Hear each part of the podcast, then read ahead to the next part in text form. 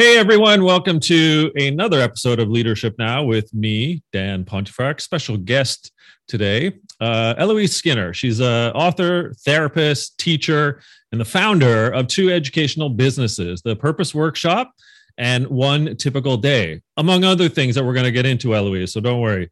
She was born in East London. She studied at Cambridge, trained at Oxford. She started out in corporate law, and I say started out because she's no longer uh, there. Spent a year training in a monastery community, get that, and now focuses on education, social impact, and integration by essentially living and, and espousing uh, verbs like intention and integrity and, of course, purpose. Uh, she sits on the youth board of the U K's National Social Mobility Charity, and she's also the enterprise advisor for the Mayor of London's Education and Career Strategy. She's won a bucket load of awards, and it's really my honor today to have you here, Eloise, because I want to get into a few things with you. Let's start first, because by introduction, you know, you have changed. You've evolved from, you know, law to maybe going into the monastery, or at least being trained for a monastery community, to this wonderful Um, evolution where you're now not just founder and business owner, but you have a myriad different things that you get into uh, from the workshops, from your writing, from your board work, from your therapy. It is it is quite pervasive. So let's let's go back to you think you're going to be a lawyer and then go from there.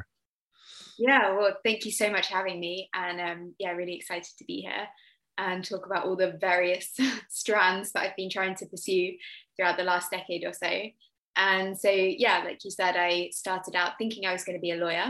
And in the U K, the legal route is quite traditional. So you do a set number of years, or the way it used to be, you do a set number of years at university, then you do some training, and then you qualify and you can become a solicitor or a barrister. Right. And I went down the solicitor route. So that was really a choice I made when I was about sixteen. So it comes from a long period of time studying and figuring out, you know, what do you want to do at university? And I studied law. So that was kind of a natural evolution of a path that I'd really chosen for myself a long, long time ago. And then I think when I got into my, when I actually qualified as a lawyer, so five years down the line of actually being in corporate law, it had almost been a decade of being on the same path and not really having the opportunity to think, like, is this what I want to do? Or is there something else out there? And so, you know, when I was around in my late twenties, I was thinking, maybe this choice that I made when I was sixteen isn't still the right thing for now. Um, so that was my journey through the legal profession. Amazing. And so from there, you're, I suppose, right, going through that existential self-awareness analysis, almost not quite identity crisis, but like, who am I and what am I trying to achieve? How did you get to where you are today? Like, there's a, almost a gap between sort of your late, uh, mid to late twenties to where you are today. So tell us a bit about what you had to wade through, uh, some of the, I guess, uh, conversation you had with yourself and with family or friends to, to get to where you are today. Yeah, I think there had been a long process of figuring out um, what my purpose or role or what I could do in the world, like how I could contribute or use my skill set for something that was meaningful to me. And I think with law, you know, I've been so intellectually interested in it, and it'd been a really fulfilling career in that sense of, you know, it was challenging, it was demanding, it was everything that I had wanted from my first career. Um, but I got to the point where I wasn't sure if it was really my contribution, or I wasn't sure if it was the most that I could contribute in the most effective way. And so I'd gone on sort of a professional career journey of trying to find purpose and meaning, but also a personal one and a spiritual one as well. Um, that was, that sort of started quite early on in my twenties. So it was really, you know, from the time I was like twenty-one, twenty-two, I was going through lots of different fields of, um, I guess, areas of study that had talked about this topic of meaning and purpose before. So I started out in like religion and spirituality, but I also went through yoga, meditation, mindfulness, and then into the more like therapeutic approaches to purpose. So that's the field of logotherapy, Viktor Frankl's work, Man's Search for Meaning, that sort of that, that sort of thing. Um, and those were fields that I didn't even know existed. So I was kind of amazed to find this whole academic purpose finding area existed, and that really interested me. And that was when I decided, you know, I think I want to go into existential therapy, which is the therapy I am trained in. And yeah, and and sort of exploring different fields from there. It's so amazing. So you almost, um, I guess, found and defined your sense of purpose through your exploration. And now here you are uh, delivering on the Purpose Workshop and working with clients and individuals, I suppose, right, on that almost same journey. So how did you make the leap from, well, I know who I am now and I know what I want to be, or I know how I want to get there, and also complement that by actually focusing on the sense of purpose and, and meaning itself for others? Yeah, it's kind of funny actually that you could come through that whole journey and then at the end of it be like, oh, my purpose is actually to help other people find their purpose. Maybe I was just focusing on the wrong person rather than the wrong um, but yeah, there was there was a little bit of like, um, mostly I, I guess I see my role a bit as a teacher. Like I sort of, I don't think I have any of the answers. I don't think I can tell anyone else what their purpose is. And when I write and teach about these things, I'm really careful to say, like, I have no idea what this answer is for you, or even if there is like one set answer. Right. Um, but I, what I want to do, I guess, is give people the toolkit or the ability to go and do that work for themselves. So that's really, my work is very practical, and it's focused on um, giving people the ideas and the frameworks and the tools and the guidance that they can go out and do their own exploratory journey. Um, and it, yeah, I think for myself, the deeper I went into this work and the more I went into these traditions, the more I could see that maybe there wasn't going to be a specific answer or a perfect conclusion to the journey.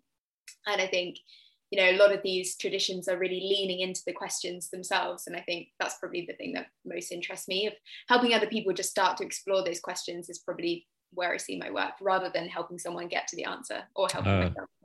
So in those, in, in thus the exploration of, of people and their sense of purpose, identity, uh, meaning, and so forth, uh, I'm, I'm kind of curious because I, I mean, I, I wrote a book called The Purpose Effect: Finding Meaning in Yourself, Your Role, and Your Organization. So the question for you is, uh, is the organization these days prepared to help the the individual with that sense of purpose? We'll start there first. Do, do you see any symbiosis between us as human beings and the place in which we work and the sense of purpose? Yeah, it's a really interesting question. I think it probably depends on which organization, um, which organization you're thinking of. There are certainly organizations that are not that bothered about helping individuals find their sense of purpose. Um, but I think with this, and what I see a lot working with yeah, sort of the younger generation or the generation that are coming up into the workplace now for the first time, um, these are people who are quite um, aware of the need to find meaning and purpose and identity for themselves, and who are not willing to settle for something that's just handed to them in return for a nine to five job and a salary. And, you know, those things are great and really important and fundamental, but also I think people are now interested in finding a little bit more um, depth and purpose in the work that they do. And that's really exciting to me, because I think this generation is maybe the one that's going to sort of force the organization to take a deeper look at um, topics like meaning and purpose. But I do a lot of um, corporate speaking events where I talk to young professionals, and I don't think those organizations, at least the ones that I've worked with, I don't think they're afraid of people going on their own purpose finding journey. Okay. Which you would, you know, the risk there is that people turn around and say, oh, I figured out my purpose and it's not here, it's somewhere else. See ya, right? Yeah, yeah. Right. Thanks for the workshop. Um, but yeah, I think it's really encouraging to see that organizations are not afraid to let people figure out their sense of purpose. And ultimately, I think that's a beneficial thing for the corporation as well, because you get employees who are who know that the employer is invested in them, who are more aligned to the organization's purpose and ideals once they figure out what those are, and who can just be honest with them, with themselves and with the employer as well. So in, in your exploration, uh, we'll con- continue on that thread. Where's your assessment of the organization, though, you know, with with this whole concept of purpose? And so I, I'll, I'll color that or flavor it with, I do believe that there are, to your point, some organizations that have, uh, I guess, caught a sniff of the fact that there is good when an organization can both establish its own organizational purpose, you know, a social purpose, if you will, but also bringing in folks like you or me to help others in their exploration of their own sense of personal purpose. But my guess, my question is, wh- where are we going, Eloise, uh, with the organization? We'll come back to the individuals, but do you see this happening? It, are we in a transformation stage? Uh, and and if so, w- what's what's your take on it? Yeah, in terms of organizations in general, developing a sense of Purpose. Yeah.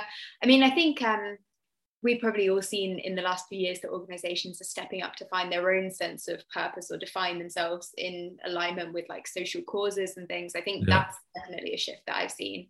And, you know, even if it in a field like law um, or in the city, like careers, so investment banking and things like that, I think you're still seeing a shift towards um, those organizations aligning themselves with ideas of inclusion, diversity, um, equality, those sort of social ideals that the new mm-hmm. generation are finding, you know, uh, key priorities when they're choosing a career. So yeah, I think that shift is happening and will continue to happen. Um, I think as well, though, it's being shaped by like the people who make up those organizations and also the leaders who are coming into the next stage of taking over the, the next generation of leadership. And I think when those people have different sets of um, different sets of values, different sets of principles, that's when the change takes place, because you've got the organization for sure and like change is happening on that level and that structural level, but really fundamentally these are made up of people and individuals, and I think that's probably where I see the change most, and then it sort of filters down. Excellent. And um, I mean, we can't not escape the word pandemic when it comes to purpose, organizations, and ourselves. So in this uh, you know, two two and a half years of contemplation, of almost, um, you know, mirror looking into where, where am I, where should I be going? Do you see this pandemic having any positive return, if you will, despite the fact millions have, have died from it? When we're looking at society and kind of the changes that you and I subscribe to? I, yeah, I mean, I'd be, I think, all sorts of outcomes are going to happen from the last few years. Like there's definitely been shifts in directions, good and awful, obviously, for a lot of people. And I think it's been really a really difficult couple of years for a lot of people. Um, even if you have financial stability, even if you have all like a job and everything, I think there are challenges that have been immensely like huge for, for a lot of, you know, an entire generation of young people um, and people at all levels of their career as well. Having said that, I think one thing it did give was an opportunity for people to go a little bit more internal in terms of their perception of the world and what was going on. I think it gave people an opportunity to think about mm. what they want to do, about how they want to spend their time. And um, I work with this concept sometimes called liminal space, which is like... Oh my gosh, you're kidding me. I love liminality. That's so amazing. That's so okay. Oh yeah. Yeah, it's one of my favorite. Is it in your, like, it's in your work as well? Oh yeah, yeah. Yeah, I think when you talk about purpose, it comes up a lot because it's kind of this idea of like when you're finding your purpose, you're almost in this liminal space of transition. Yeah. And yeah, this idea of just like being between things, like you're not quite in the old thing, you're not quite in the new thing either. Um, and for me, the pandemic like was a really good example of liminal space on a social and cultural level. So we're all kind of stuck in this, not quite here, not quite there. And you could see people trying to clasp at like the new normal or get into the new stage of, but we weren't quite there yet and things are still changing and the fallout is still happening from the years of like, you know, huge trauma on a on a society, societal level. Um, but with the opportunity like for liminal space, there's a lot of chance for creative thinking, for growth, for change, for redesigning something new. And I think, you know, if it follows that kind of liminal space template, the years that come after that, when you're redesigning and thinking about how you want things to look now compared to then, I think that's the exciting opportunity to come out of it. Amazing. Uh, and, you know, often when I do get into the liminality or liminal space, people are like, the what? And then you gotta, it's it's the in-between. It's the, we're before and after. We're, we're going through something. And, you know, it's uh, amazing when people pick up a new word like liminal or liminality and say, oh, now I get it. It's quite good. Yeah. Um, and I, I think even the word itself is like when you name something that you were previously like, oh, I don't know where I am. Like it's kind of confusing. Yeah. When you give it a name and you give it a term and you can kind of put like, you can see it in a in a clearer sense. You kind of step back from it and you can say, okay, this is this experience and like this is the holding stage that we're in. For me, like even that word liminality and the kind of studies behind it and the different traditions that have used that term or used um, sort of cultural rituals and stuff to move through that, those spaces, even that like in itself has been such a helpful thing for me. I, I really like freaking people out when I, I bring up liminality and that liminal space and I say, well, we have to we have to get through liminality to get to eudaimonia, and that totally freaks them out. They're like, from what to what? You're just using, you're just name dropping words now that are one pound or five pound words. It's like, okay, Dan, whatever. Um, I've, uh, I've, I've been fortunate to have been asked to deliver four TEDs, uh, TED Talks now. And here you are, you've got your first. And, and so tell us a bit about what, I don't want to spoil it, but tell us a bit about what it, what it is, what you portrayed, uh, and what you got out of the experience. Yeah. I mean, it was pretty much what we've been talking about so far. Um, there's even a bit of liminality stuff. Oh yeah. So yeah. So if you, if you, uh, um, when it comes out, when it's published, um, that might be interesting for anyone who's interested in that concept of liminal space. Um, but it was really talking about my journey over the last decade of trying to find purpose in various places. And I went through a couple of lessons of main things that I learned from going through the, the path of trying to find purpose in different areas. And I think, you know, one thing I have done um, sort of on a personal quest rather than trying to like learn anything to share with other people, but you know, obviously there have been lessons along the way. One thing I've sort of encountered is lots of different traditions that have looked at purpose in different ways, or have looked at the idea of meaning and personal identity in different ways. And I guess trying to see some similarities, or trying to see some elements of consistency between those cultures or traditions that have approached it in lots of different, you know, um, lots of different ways, has been really helpful for me in my own personal journey. So that was kind of what I was talking about, like general lessons from, oh, yeah. from that. Fantastic. Excellent. Okay. Uh, I did want to also talk about another uh, endeavor that you've, you've launched, which is called One Typical Day. So tell us a bit about what that is. And, and again, the purpose of One Typical Day, if you will. Yeah. One Typical Day um, really came out of talking to a lot of students about what they wanted from their careers resources, and kind of in line with everything else we've said. What I was seeing was a trend towards students wanting more depth, more integrity in the careers resources that they were offered, and just an ability to see a wider scope of careers. So one thing I noticed from a lot of students was like, they knew about the main careers. They knew like banking, law, finance, they knew the traditional professions, they knew what their parents were doing. Um, but above and beyond that, like there were so many other opportunities that we wanted to offer to students. Um, to say, actually, you might know about a lawyer, but do you also know about like this other job in the law profession that's not quite this, but you know, you might be interested in that. And then coming back to the idea of like finding purpose and identity, I think the more information and the more like scope and vision that you have available to you, like the better your decision will be, and the more aligned it will be to your per- personal idea of where you want to go in life.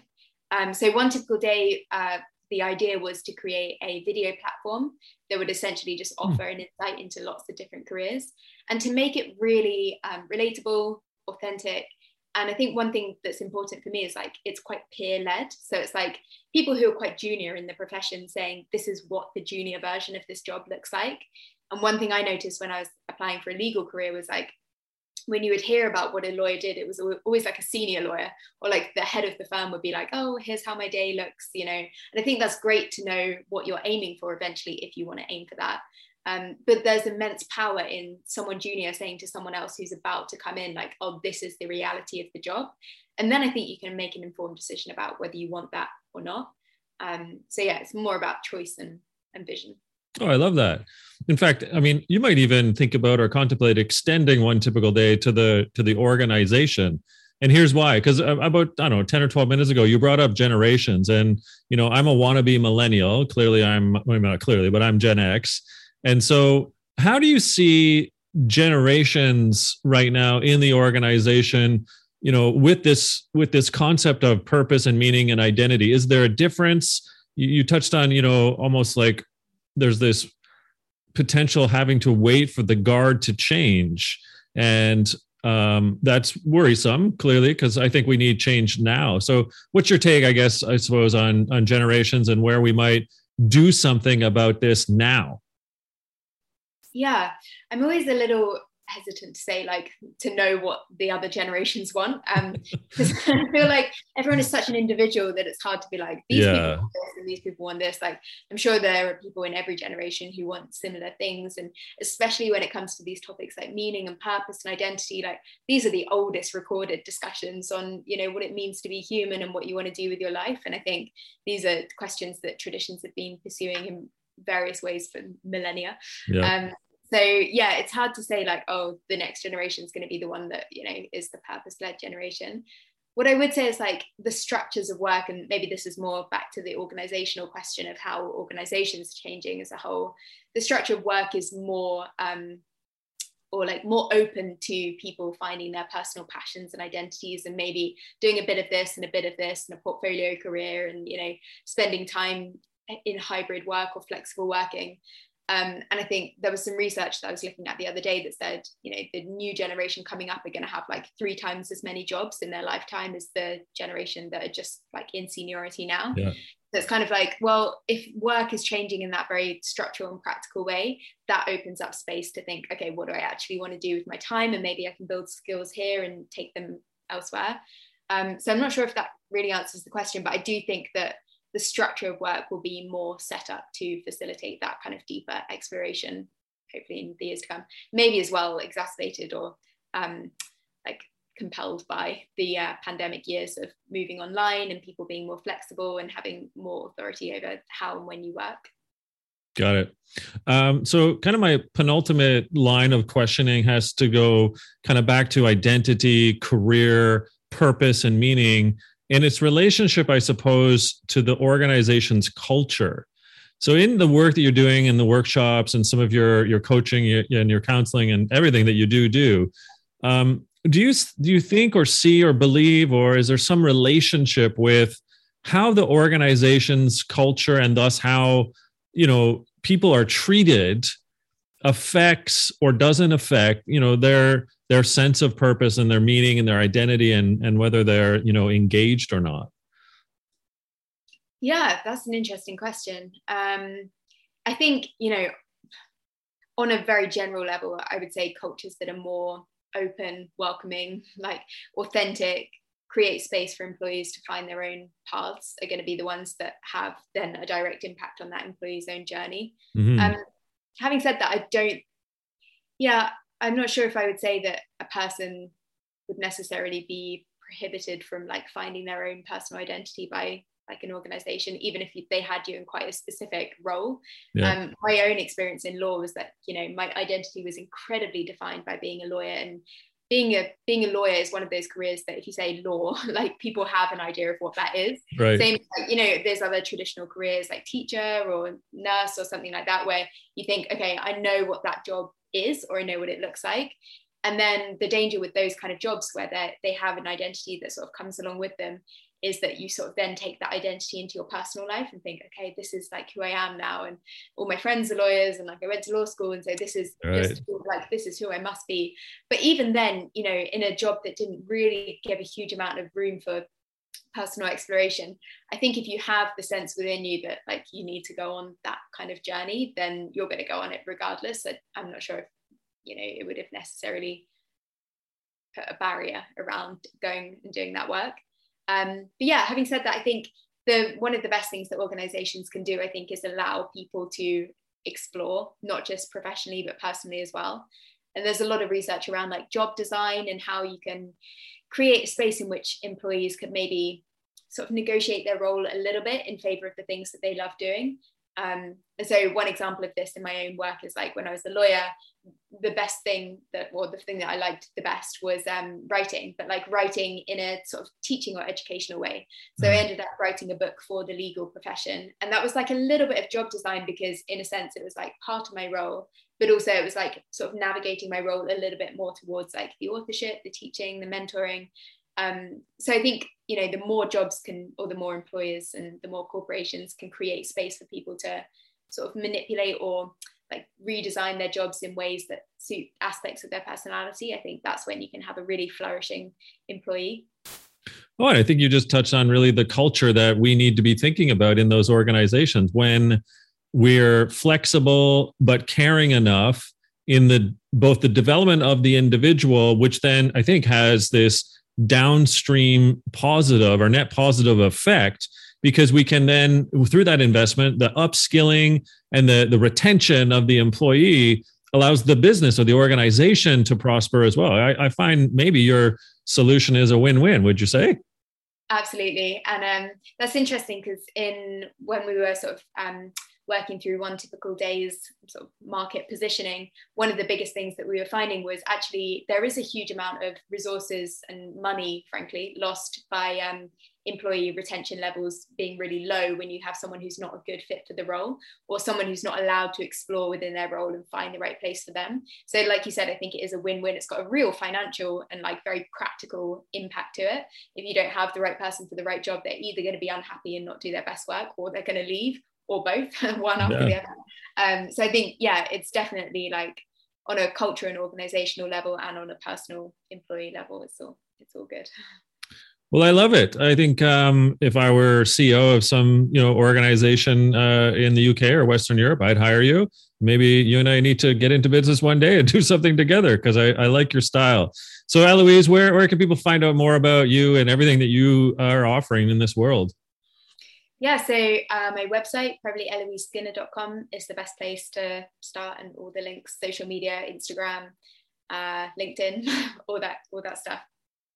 Amazing. Folks, uh, this is Eloise Skinner. Uh, it's been a pleasure really to meet you for the first time. Uh, fantastic. Hopefully we get to do this again one day, and maybe over a pint in London, who knows, but um, keep doing what you're doing. I think we need more Eloises in this world that uh, not only from an individual perspective, what you did to find your way and uh, and embark on a different set of uh, kind of purpose, values, and meaning for yourself, but what you're doing now to further help other individuals in this world with that same rec- reclamation, I suppose, right, of of their own sense of id and identity, and uh, keep on helping people through the liminality, my friend.